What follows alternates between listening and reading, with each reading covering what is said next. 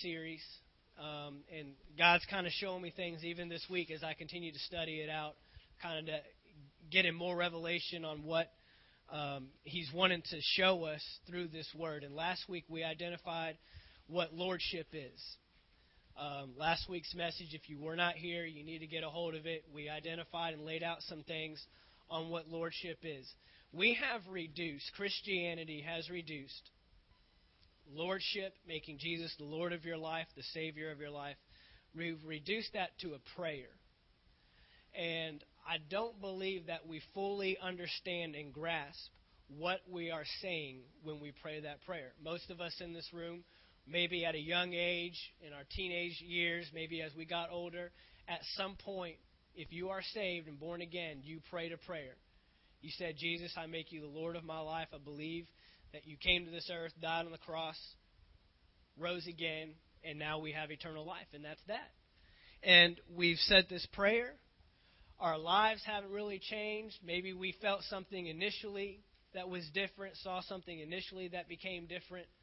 But over time, we don't fully understand uh, why we're here, what we're doing. There's a lot of there's a lot of Christians that have questions about their purpose. Why are we here? What are we doing? Uh, why did God place us here? Uh, why do I know this? Why is this information coming in? Why am I going to church? There's a lot of questions. And um, I believe that Jesus came to bring a new standard of living. Um, in fact, I'm thinking of, of naming this series A New Standard of Living. Um, Jesus did not come here just to get us to heaven, period.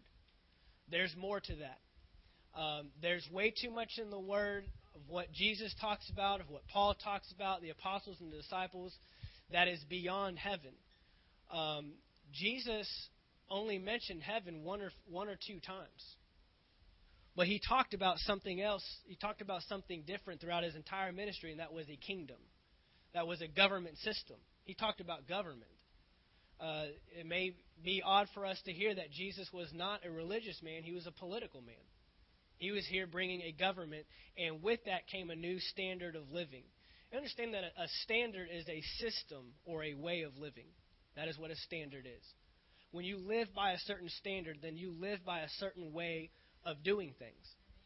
And in the earth, government sets that standard a lot of times. You live according to the standard that your government has in place. Um, the first thing I have to get you to do is eradicate and erase your thinking of government based upon an American society or the American government. Because God's government system wasn't a, a democratic system or a republic system, it was a kingdom system. And in this day and age, we just don't see that a whole lot. There's not a lot of kingdoms left on the planet. And so we're having to identify what a kingdom looks like, um, how a king rules and operates, and what citizens look like in a kingdom. Because um, in a kingdom, there's one call, one person calling the shots. There's no opinions. There's no citizens getting together and voting on a thing. It's what the king says, and you live that way. And in the earth today, you know, this is difficult for us to understand because we've seen uh, governments deteriorate. In fact, governments are deteriorating today before our own eyes. Uh, we're seeing governments have struggles, and we're seeing governments being run by people uh, who are corrupted bringing corruption into government. And as the government system goes, so do the people. As the leadership goes, so do the people. And so uh, we have to understand a few things about a king. And our king has our best interest at heart. Every decision he makes, every law he puts into place, everything that he makes uh, as a standard is for our best interest. But God is requiring something out of us. This is a two way street, and that's what we're going to take a look at today. Last week we saw what lordship is. We saw that a lord, the word lord, and this isn't a term that we use in our terminology today. Um, the only way, the only system that we really have in place as far as a lord goes is a landlord. And how does a landlord operate? He owns a piece of property, and someone else controls what is done with that property but he owns the property, he owns everything on the property, and we, uh, whoever's renting it, take care of it. This is really the only system that we know. But a Lord owns everything that is in his control. We know that God owns the earth. We looked at some verses in Psalms that says the earth is the Lord's and the fullness thereof.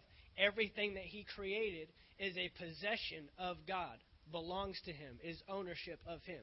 That makes the earth, the animals, the plants, the waters, the skies, and that includes us. We are His ownership. So when you declare Jesus as your Lord, you are saying that you own me and you do with me what you want done. That is lordship. Lordship is not just saying a prayer when we were five and then living however we want. Lordship is not saying a prayer and looking forward to a greater expectation of getting to heaven one day, but on the earth living how we like. That is not lordship. And we saw that Jesus himself said that there will be those that will come to me, and they will say, Lord, Lord. And I will look at them and say, I don't even know you. Depart from me. Now, this isn't a fear factor. I'm not trying to twist things and get you afraid. Did I really make Jesus Lord of life? What do I need to do? Oh, great, now I'm going to hell. I'm not going to go to heaven. That's not what this is about. This is about changing our lives and our purpose here in this earth. This is about identifying why am I here? Who am I serving? And what am I to do with my life?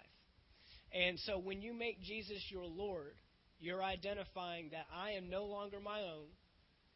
Remember, Paul used these own words. He said, I'm not my own. I've been bought for a price. I've been bought with a price. And the one who created me, the one who I make Lord of my life, now lives in me and through me. He calls the shots. So I talk to the people that he tells me to talk to and I go the places that he tells me to go. I do the things that he tells me to do. Jesus Jesus had this in his own life. Jesus said many times that I don't do my own will. I'm not here on my own intentions. I'm here for another purpose. I'm here for another person. And as my Father says to speak, I speak. As my Father says to do, I do. Where my Father says to go, I go. Even Jesus, being God Himself, but in the flesh, a man, didn't do anything on his own will. Didn't do anything on his own. He's always pointing back to the Father, always pointing back to God, who is the King. And as God had him do in the earth, he did. Okay? And Jesus came to this earth and influenced the earth with the kingdom of God. Our full priority and purpose in life must be to bring heaven to earth. And that only happens when you get your mind off of getting to heaven. Because if you're only thinking of getting to heaven, then you'll never get heaven to the earth. And God created this earth with the intention for man to rule it and dominate it so that heaven could look so that earth could look like heaven. The, the things that have that happen in heaven need to be happening here. The way that God's system works in heaven needs to be working here. Okay? This is very clear.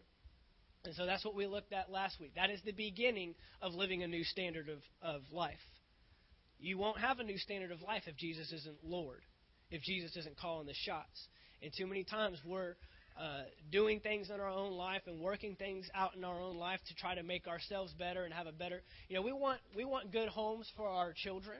We want to have a good place to work and create a good environment. Uh, we want to be pleasant to people who are around us. But the best way to have the greatest standard of life in our lives is by making Jesus the Lord of our lives. When He calls the shots, you will do everything that you are supposed to do, and you will be the happiest. Okay? So that's what we looked at. But I want to take an, uh, another look. Remember, our key verse last week was Romans chapter 10, verse 9. This is a verse that, you know, we've probably all heard uh, growing up. It's probably the verse that you know, someone told us before we prayed that prayer of salvation. Um, is a very popular verse, but in Romans chapter 10, verse 9, Paul says that if you confess with your mouth the Lord Jesus and believe in your heart that God has raised him from the dead, you will be saved. For with the heart one believes unto righteousness, and with the mouth confession is made unto salvation. So this is where we started last week and we saw the word Lord. We identify what a Lord is and how Jesus becomes Lord of our life. That was the first key. Today, I want to look at a different word here. I want to look at the word confess. That if you confess with your mouth the Lord Jesus. So, what are we confessing? We're confessing that Jesus is Lord. And then he goes on to say, and believe in your heart. But I want to look at the word confess today. Um, this may be the first time you hear this. So I ask you to remain teachable and to remain open to the word. But this word confess means more than just to say something with your mouth. This word goes deeper than just saying something. And the enemy has tricked us into thinking that if we simply say something, then we're good. We're all right. Well, I said the prayer. And we see that there's believing, and we'll see why the believing is so important. But I want to focus on this word confess. The definition of this word in the Greek, in the Greek, the actual translation of this word confess means covenant. It means covenant. Now, this is not a word that we know too often or you know today. But a covenant is simply an agreement between two parties. Okay? This is a covenant. Basically, you could say this it's a binding contract. How many in here have ever signed a contract for anything? For a, a piece of property, for a vehicle? There's two parts to that. Yeah, there's some contracts we probably wish we didn't get into. But I'm going to tell you about a contract today that you're going to wish, uh, be very thankful that you got into. And if you haven't got into it, we can get into it today. But this word actually means a covenant or a contract. It also means to say the same thing as another. So we're saying and believing the same thing as another. This word confess carries with it the connotation of entering into a legal agreement with another party. Now, here are some characteristics of a contract. This is, this is true for any contract. One is it requires two parties.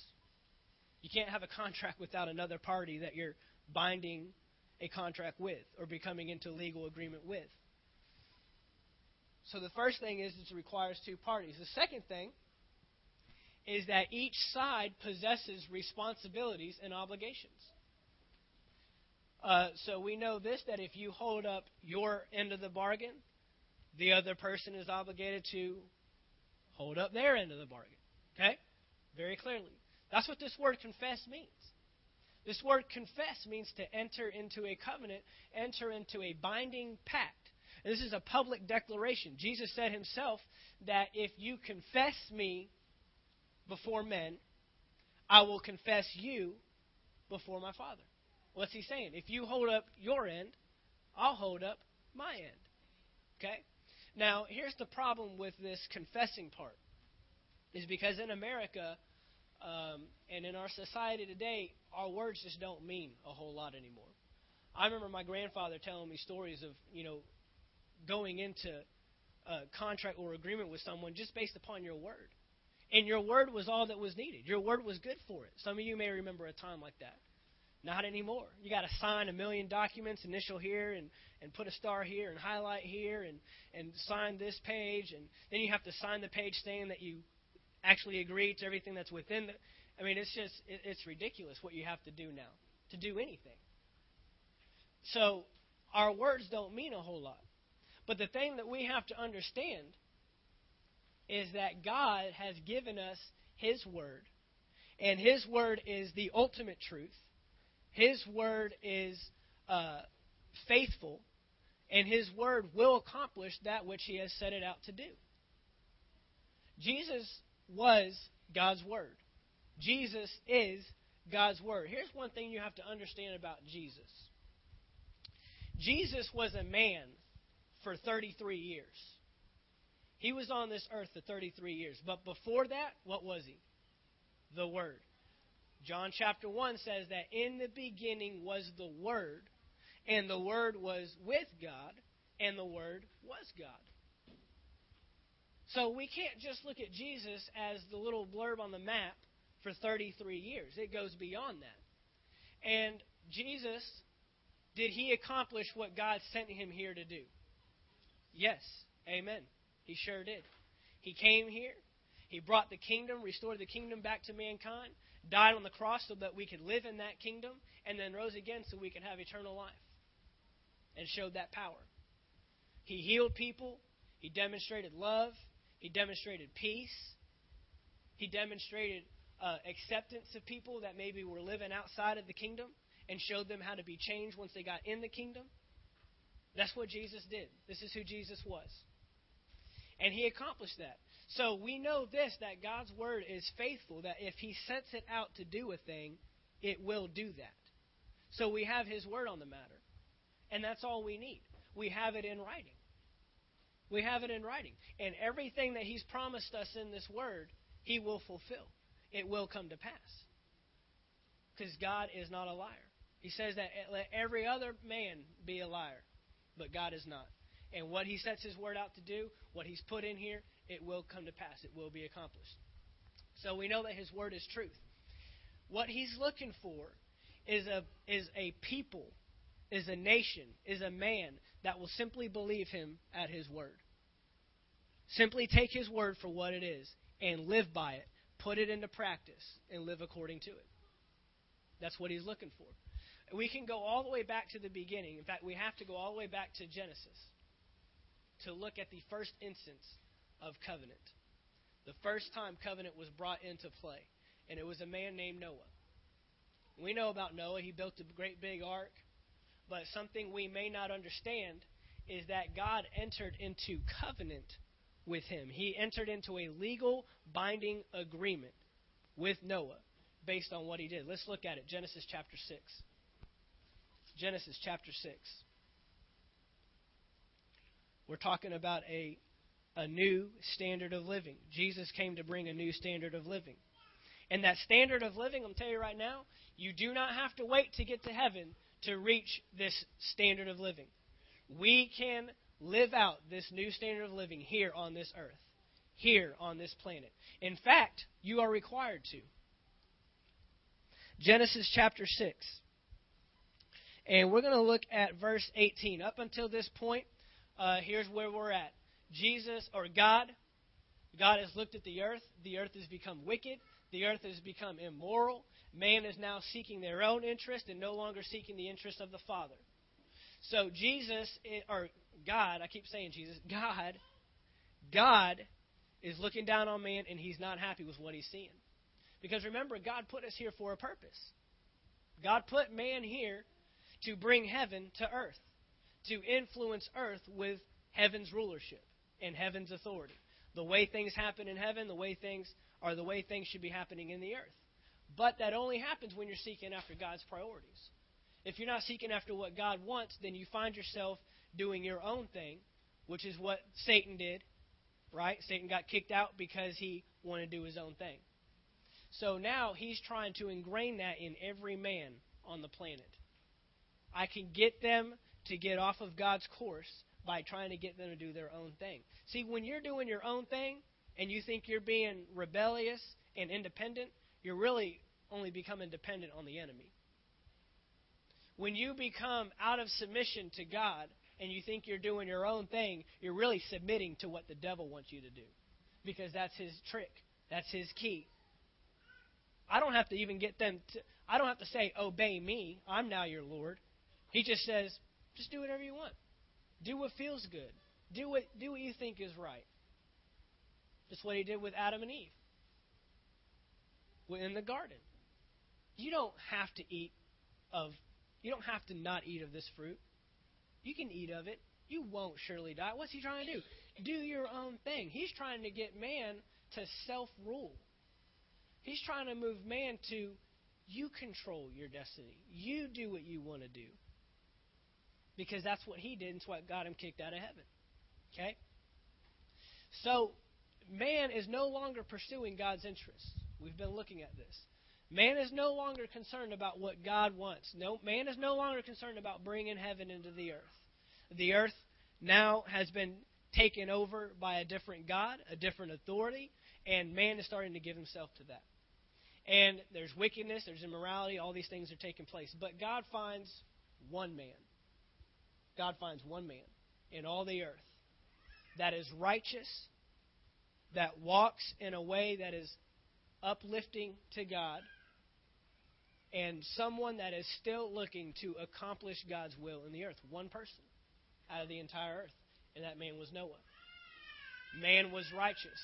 Man was living, or uh, man was living according, according to Satan's standards, the wrong standard of living.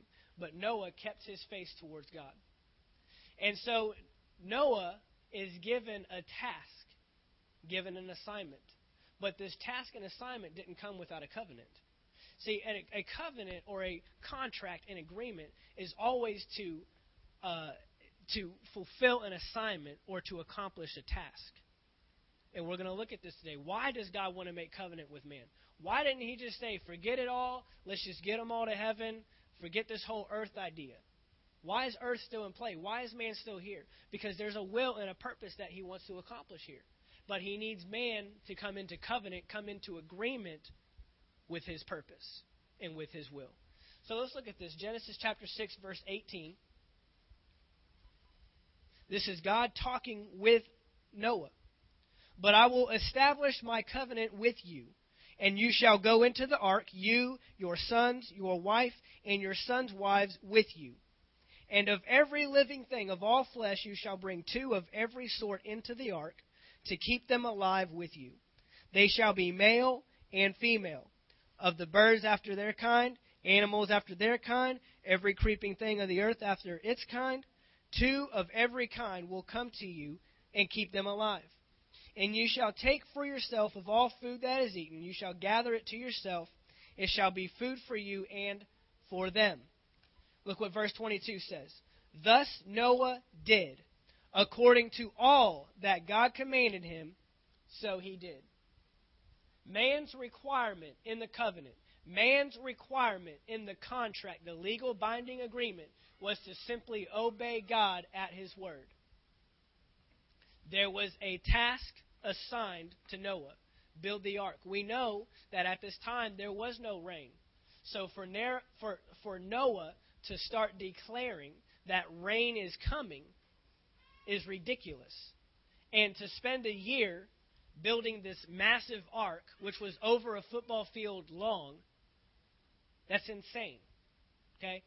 You, you, you, just wonder how much persecution, how many obstacles did he come against? How many people were coming by saying, What in the world are you doing? I mean, the word says that people were coming by saying, What is rain? There's no such thing as rain. And when you're hearing from God, you got to know you're hearing from God because everybody else wants to tell you you're not. Okay, this is with anything in life. But there was an atta- there was a task given because there was a goal that God wanted to do. This right here proves that God is not into just waiting on people to get to heaven and start a new lifestyle there. Because he had the opportunity. He's wiping he's wiping man off the face of the planet here. We understand what's taking place. But what's he looking? I just need one righteous man because I'll start all over. This isn't the only time he did it. He did it with Moses. Moses brings all the men, all the Israelites out, his people, God's people. And how many times did he say to Moses, Get out of the way, I'm going to clear the whole bunch? They're just grumbling, they're just complaining. And what did he say? Get them all out of the way, and I will start over with you. God always had a plan to get his kingdom back in the earth. God always had a plan to restore what was lost in the Garden of Eden. He always did. He never wanted to eradicate the earth. He never wanted to just blow it all up and say, forget that plan. Let's just all just live happily ever after in heaven. That was not it. He did it with Noah. He did it with Abraham. He did it with Moses. And then he did it with Jesus. And Jesus ultimately brought back that kingdom so we could all live back in that kingdom again. Amen? So Noah here is the one righteous man that God knows I can establish an agreement with this man because he believes me at my word. He will be obedient to my word. This is the other party that I can establish an agreement with, a legal binding contract, so I can get my will accomplished. It's always to get his will in the earth, it's always to get his purpose done. Okay? So this is the first time we see covenant. Here's another instance that we see. Uh, well, actually, let's continue on with Noah. Genesis chapter 8. Genesis chapter 8 and verse 20. Actually, you know what? I'm going to come back there later. I need to go to, we need to move on to Abraham. I'll come back to Genesis chapter 8. So let's move on to Genesis chapter 12. Genesis chapter 12 is another man that God establishes covenant with. Again, God establishes covenant. God enters a legal binding contract with man to accomplish his will and his purpose in the earth. God did something very interesting in Genesis chapter 1 verse 26.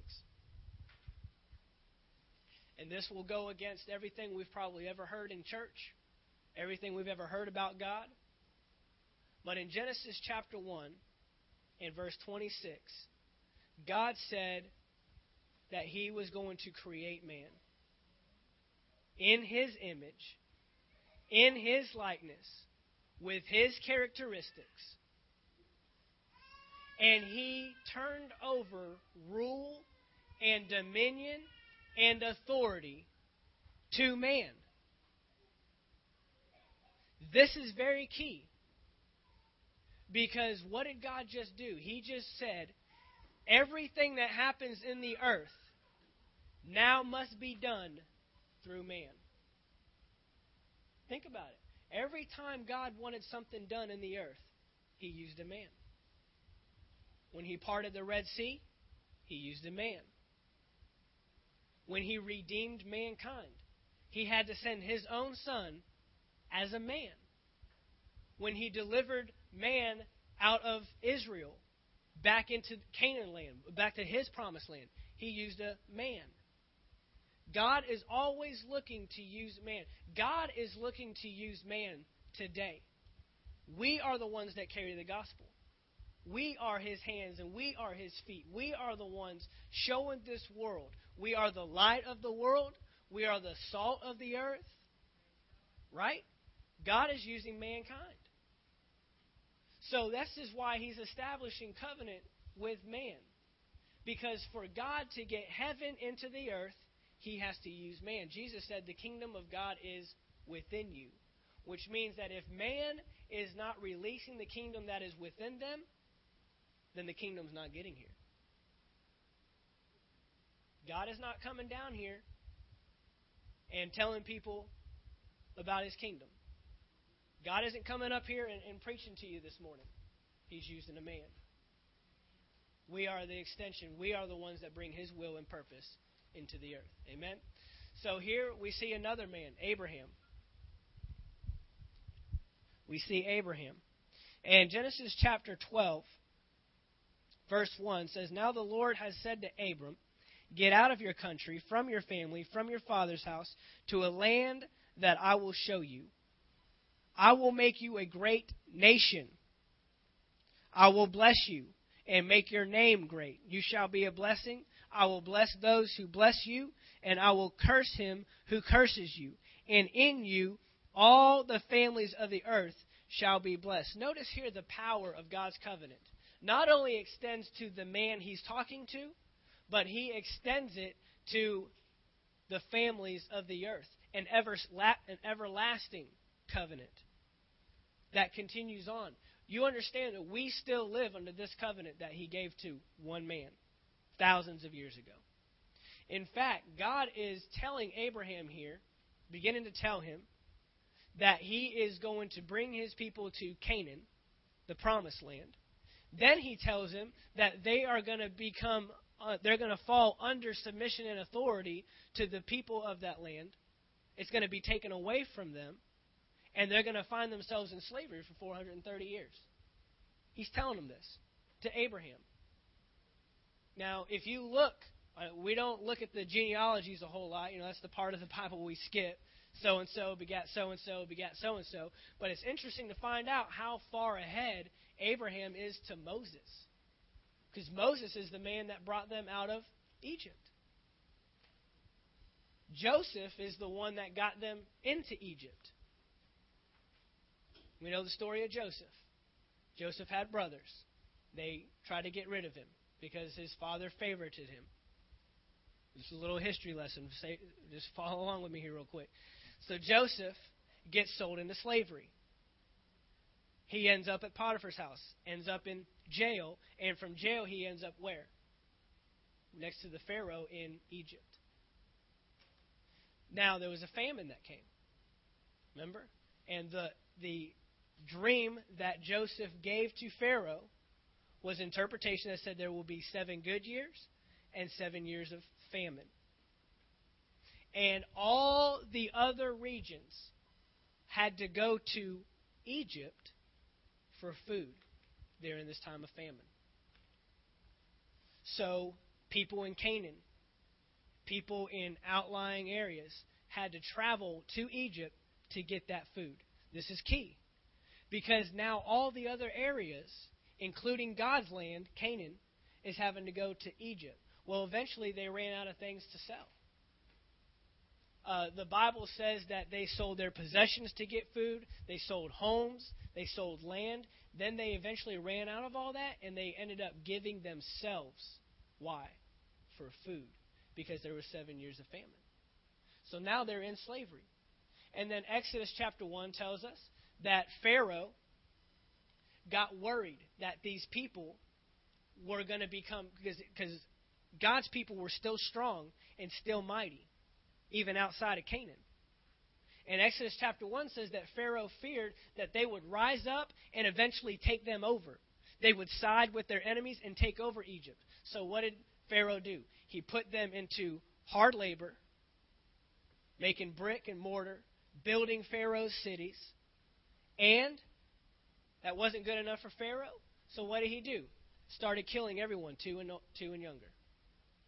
And then enters Moses. Okay?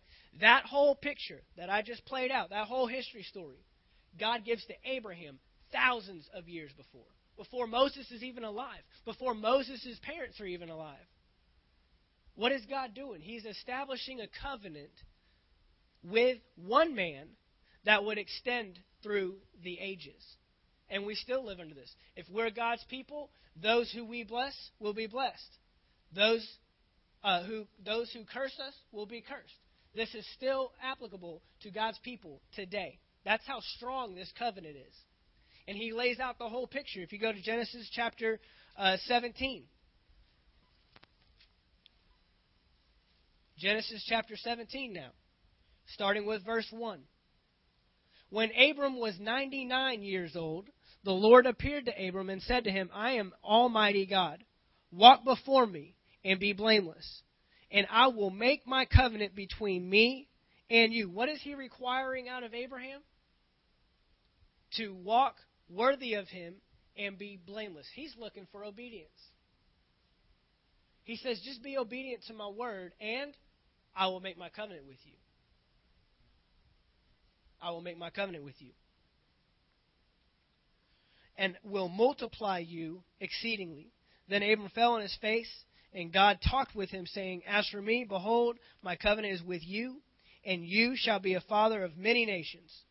No longer shall your name be called Abram, but your name will be called Abraham. For I have made you a father of many nations. I will make you exceedingly fruitful. Now, the thing that we have to understand about Abraham is he is unable to have children.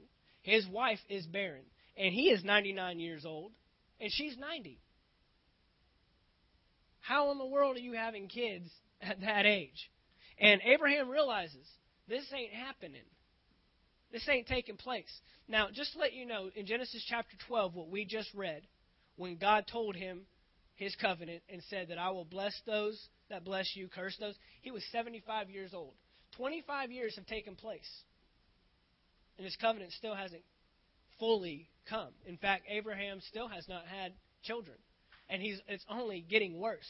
You know, sometimes things with God, it looks like the situation gets worse before it gets better. But what's he looking for? He's looking for a man. He's looking for people that will believe him at his word no matter what. And God's timing is not our timing.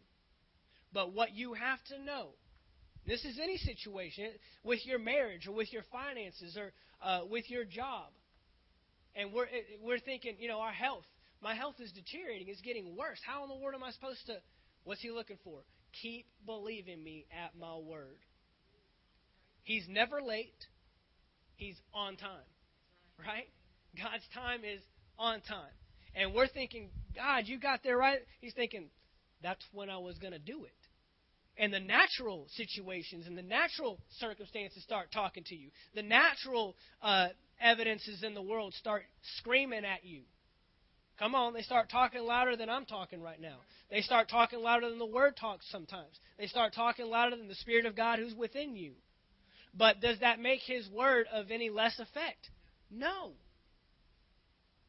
What do you do? You remain steadfast in His Word. You remain firmly persuaded. That's what faith is. Faith is a firm persuasion a firm persuasion. Which means there's no way I'm coming off of this thing. I'm not going to the left. I'm not going to the right. I'm not moved by the doctors. I'm not moved by the weather. I'm not moved by the economic situation. I'm not moved by, by my bank account. Nothing in the world can move me off of God's word. It will accomplish that which it goes forth and does. Okay? So Abraham is here. 25 years have gone by since uh, God first shows up and makes this covenant. And now he's back, 99 years old unable to have children, and he says, I'm going to make you a father of many nations. I'm, and he's saying, I don't even have one kid. I mean, there's another conversation that he says, says, I have no heirs. And Abraham resorted to trying to figure it out on his own. Isn't that what we do sometimes? We try to come in and we try to say, Oh, God, you want to do it this way. Or, Oh, I know how you want to do this thing, God. I, I got it figured out. And so what does he do? He, he gets with his wife's servant and has Ishmael, and God says, Nope, wrong one. I said I was making you a father of many nations from your loins, from your blood. See, we don't try to figure it out for God. He's got it figured out, and He's got it ready to work. And sometimes we jump the gun and we get ahead, but you know what? He's gracious. He's merciful, and He got back with Abraham and said, No, you will have a child by your wife. And did he? Yes. He established a covenant. He established a covenant. And his covenant was able to come to pass because Abraham held up his end of the bargain. Two parts. Verse 7 And I will establish my covenant between me and you and your descendants in their generations. Here it is for an everlasting covenant. God's covenant is everlasting. God's covenant will reach down to your children and your children's children. There's some things that God's promised you, and He's ready to spread it through your children. He's just looking for obedience in mankind. Verse 8 Also I give to you and your descendants after you the land in which you are a stranger, all the land of Canaan, as an everlasting possession, and I will be their God. I will be their God. Now, what did those Israelites start doing when they got into the wilderness? Grumbling, complaining. And then there was an instance where Moses ended up on a mountain getting the Ten Commandments. And what were the people doing down below? Was God their God? No. They actually started making gods. If you notice, one of the first things that caused man to separate himself from God throughout the Old Testament was that they started going to idols. The nation started going after idols. The nation started making gods. The nation. Man is always looking for someone to submit to, and they may not even know it. They're always looking for someone to come under submission to.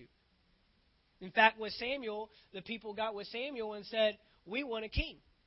They had a king. God was their king. And God told Samuel, Don't worry, they're not rejecting you, they're rejecting me as their king. They've rejected me. They want someone to submit to. I, I've got their best interest. And so they got what they asked for. They got Saul and they got David. They got Solomon. And they got good kings and they got bad kings. They got kings that sought uh, after God wholeheartedly, and they got kings that didn't and want to do their own thing. Leadership and power and authority is a very uh, tricky thing to govern in any position, whether you're the leader of your house, leader of a business, leader of a a, a ministry, a leader in your community, that power and authority needs to always go back to God. And as long as the kings remained in submission to God, the nation went after that. And the nation was good. The nation served God. The nation was blessed. The nation was provided for. But then they got some bad kings. They got some kings that stepped in and started to seek their own interest, started to seek their own will, didn't seek after God's kingdom. And when God was no longer their authority, they lost their authority. I mean, it happened with Saul, the first king out the gate. Saul had his kingdom ripped away from him, stripped away from him. And God said that I am taking the kingdom away from you. Why? Because he couldn't remain in submission to God.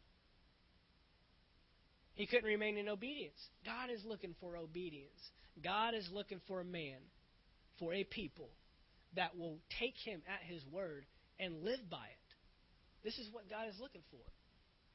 So God is establishing this covenant with Abraham.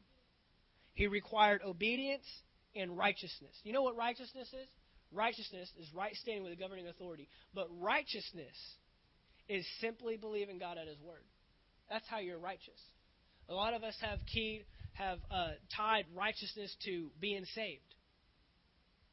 But how could Abraham be righteous how could Noah be righteous if Jesus hadn't even died in, on the cross yet? They didn't accept Jesus as their personal Lord and Savior. And the Bible says that they were considered righteous. Righteousness is just a person that will believe God at their word, at his word. That's what righteousness is. When you believe God, you're righteous. Now that believing leads to action. That believing is always to lead to obedience. Faith, which is believing in God, ought to lead us to obedience, to walking in obedience. It leads you to action.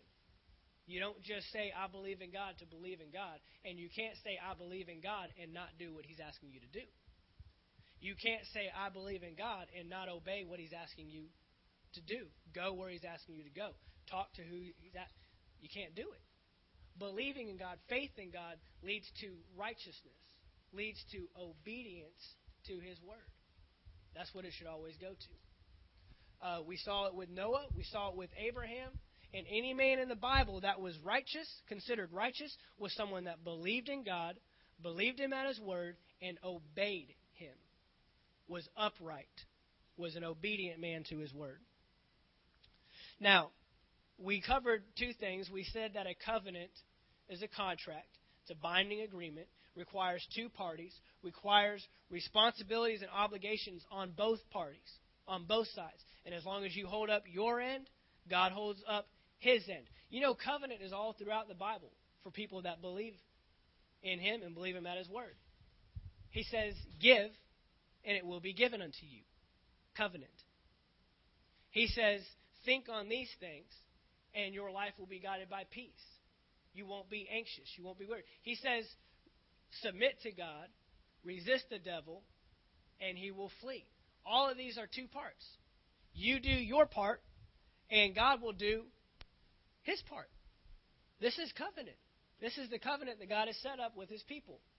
Matthew chapter 6, verse 33, he says, Seek first the kingdom. Who's doing the seeking? We are and his righteousness, and all these things will be added. Who's doing the adding? God is. So we seek, he adds. We give, and he gives back to us. We think on his word, place his word first priority, and we find our lives led by peace and not by worry and not by fear. We submit to God, and the devil flees. This is covenant. This is two parts. You do your part, he does his part. Now, the, the other part that I need to get to with covenant, real quick, is that every covenant that God covered required a sacrifice of blood. Now, in the Old Testament, they did things differently than we do today. Uh, let's go back to Noah, Genesis chapter 8. We already saw that God established a covenant with Noah. And the number one thing that God is looking for, the number one thing that God is looking for in man on his side is that we will believe him at his word and be obedient to his word. That's what he's looking for. And, and the foundation of every covenant is based upon man, do what I'm asking you to do, and I will. That's what he's doing with Noah. Build the ark. Noah builds the ark, covenant's established. What does he do? I will provide for your family. I will take care of your family. I will start the world. I will uh, make you fruitful and multiply you. That's what he said after they got off the ark. He said, Now, you, your family, will re- once again populate the earth.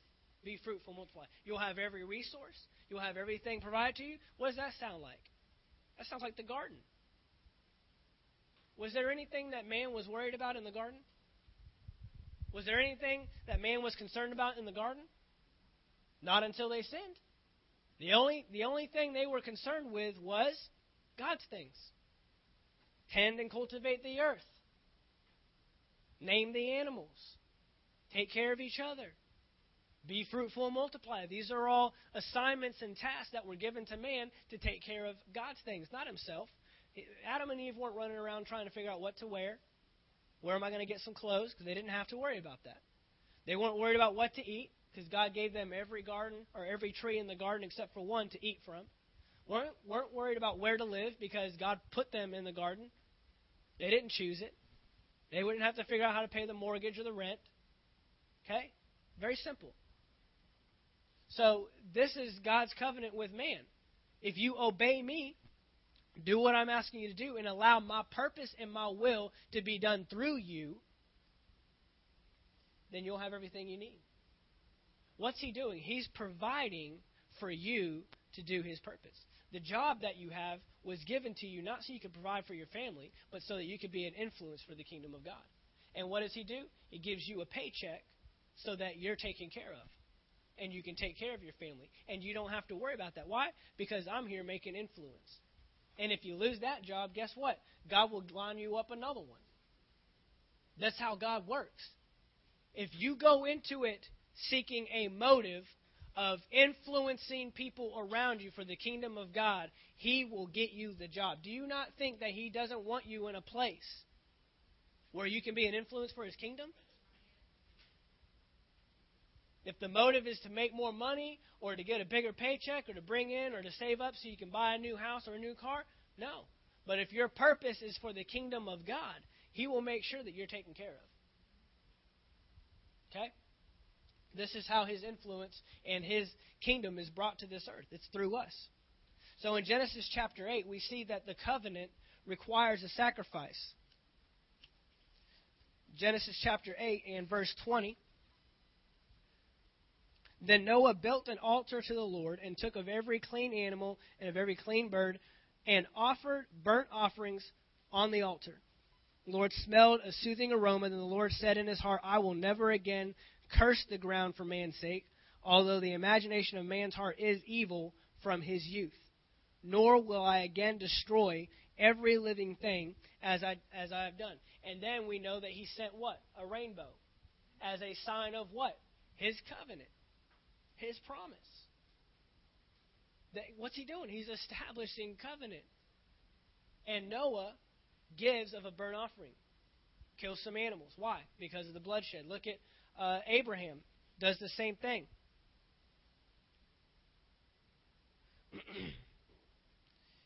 uh, Abraham, chapter. It's 15, isn't it? With Abraham, he does the same thing. Genesis chapter 15 uh, in verse 7. Genesis 15 and verse 7, he says, Then he said to him, I am the Lord who brought you out of Ur of the Chaldeans to give you this land to inherit. And he said, Lord God, how shall I know that I will inherit it? So he said to him, Bring me a three year old heifer, a three year old female goat, ram, turtle dove, pigeon. And he brought all those to him, cut them in two down the middle, and placed each piece opposite the other. But he did not cut the birds in two. And when the vultures came down on the carcasses, Abram drove them away. So what's he doing? He's again making a sacrifice to establish covenant. God required the blood to establish the sacrifice. The problem, God, God required blood to establish the covenant. The problem with these sacrifices, the problem with doing this every year, because they eventually got to a point where they had to do this every year. We saw that on Wednesday. That he was, uh, that blood had to be shed in the temple, right? In the tent. That uh, with Moses he established this, and every year they had to do this. The problem with it, it was temporary. God needed a permanent solution. So who did he send for sacrifice? He sent his son. And his son died. The blood was shed. Why? Because this is an everlasting covenant. So he needs an everlasting sacrifice. Let's look in Hebrews. In Hebrews chapter 9, verse 21. Hebrews 9, verse 21 says, Then likewise he sprinkled with blood both the tabernacle and all the vessels of the ministry, and according to the law, almost all things are purified with blood, and without the shedding of blood, there is no remission. So this was how it was done in the Old Testament. They had to shed all this blood. Why? Because that is how man's sins were forgiven. One person had to go in, not every person. Not every person could go in. There was one person designated as holy enough to do this. It was the high priest. And he had to go in for all the people. He had to be clear of sin. He had to be uh, free of any unholiness and any unrighteousness to go in for the people, shed the blood, make the sacrifice, and then the people's sins were forgiven for another year.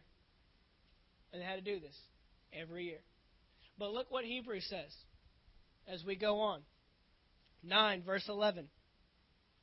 But Christ came as that high priest of the good things to come with the greater and more perfect tabernacle, not made with hands, that is, not of this creation, not with the blood of goats and calves, but with his own blood. He entered the most holy place once and for all, forever, having obtained eternal redemption. We have been eternally redeemed. The sacrifice that God sent has redeemed us for eternity. That is the sacrifice. Why was this sacrifice necessary? Why was his bloodshed necessary? So the covenant with God could be established with man. It's the whole reason. We're talking about this word confess. We're talking about this covenant, this contract. Okay? For this contract to be sealed, it had to be done with blood. And Jesus was sent as that ultimate sacrifice. So, here is what God is looking for. The word said in Romans chapter 10, verse 9 confess Jesus as Lord. Confess him as Lord. That means to enter a binding agreement, a contract that what? That he is Lord. We saw last week that Lord means that he owns you. He owns you and he owns your resources, which means he calls the shots. We have resources at our disposal that need to be used for kingdom purpose. We have time. We have finances. We have vehicles. We have possessions. We have personal abilities that need to be used for the kingdom. I mean, there are people out in the world using all kinds of resources for their own gain.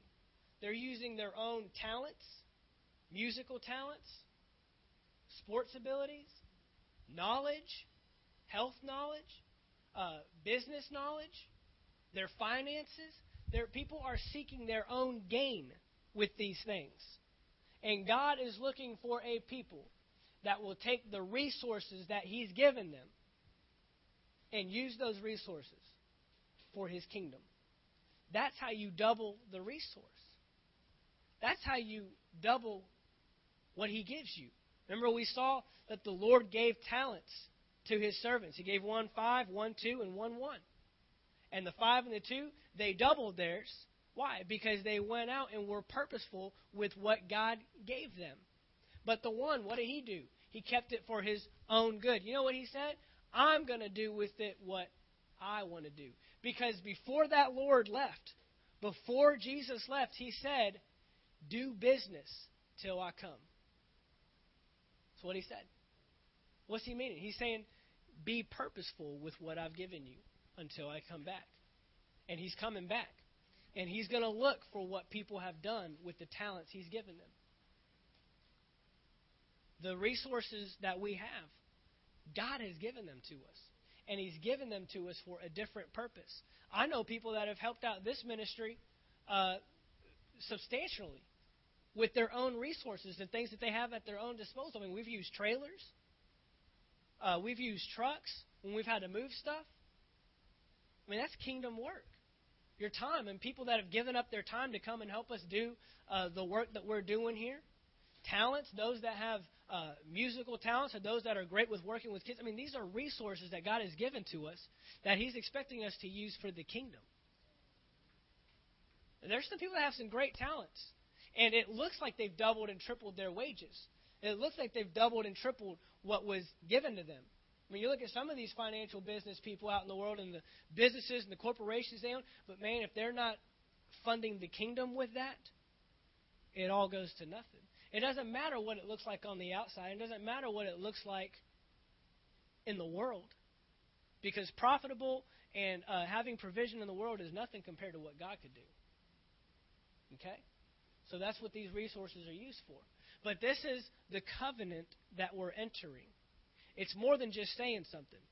It's more than just a prayer. We've reduced it to a prayer of, Lord, I believe you died on the cross, come into my life, become the Lord of my life. Lord is what Jesus is, is who he is. Savior is what he did. He saved us, but now we are required to give him our lives. And we're entering a covenant. When you confess that Jesus is your Lord, you're entering a binding legal declaration in agreement with God, saying, This is my covenant to you, that with me, you can do what you want. And knowing you will be will provide for me. And when I use the resources you give me, when I give you my life and everything I own, everything I desire, everything I want to do, my will, my thoughts, my words, when I give all that to you, I know that I'll be taken care of.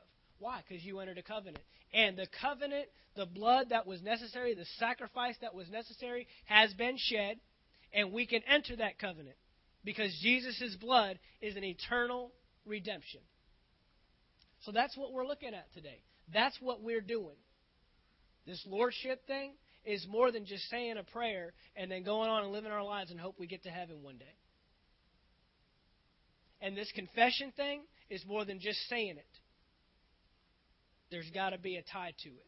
There's got to be an obedience and a righteousness on our part, obeying God at His word, believing Him at His word, knowing that He will provide and make everything available to us. There will be nothing you lack.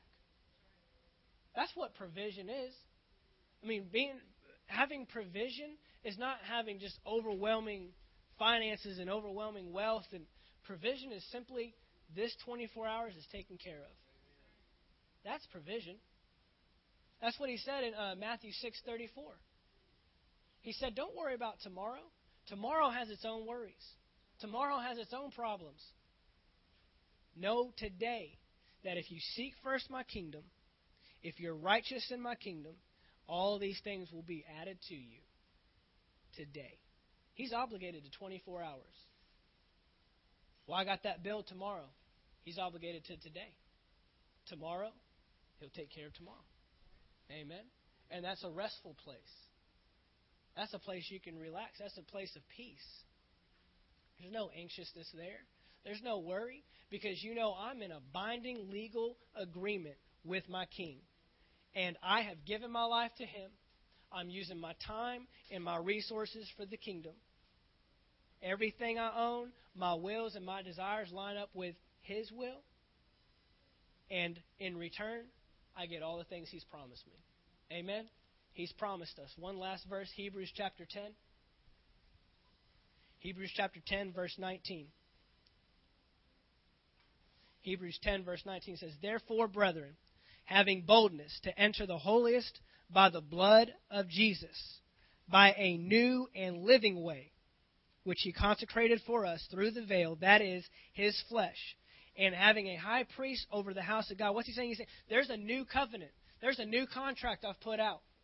Doesn't require you to go and kill a ton of animals and shed all this blood every year. Doesn't require you to go through one high priest, one man. You can do it. Go boldly. Verse 22 Let us draw near with a true heart, in full assurance of faith, having our hearts sprinkled from an evil conscience and our bodies washed with pure water. Let us hold fast the confession of our hope without wavering. Here it is. For he who promised is faithful. Do you believe he's faithful to come to bring that promise to fruition? To bring that promise in your life. He has promised you a thing. See, with a lot of people today, promise, that's not a word that it's not it doesn't mean much. There's not much to it. Well, I promise I'll get it done. It's just words. But when God promises, we have entered a binding legal declaration, a contract that states, You do my will on the earth, you pursue my purpose, and everything you need, I've got it. I've got it taken care of. Seek first my kingdom. That's what that's our job. Be righteous in that kingdom. That's our job. And all these things will be added. Jesus said it himself. He said it himself. Amen. This was God's purpose in the garden with Adam and Eve. What did he say? Tend my garden, cultivate my garden, be fruitful, multiply it. And they were taken care of. Didn't need a thing. Amen. Hallelujah. Father, we thank you for this word this morning.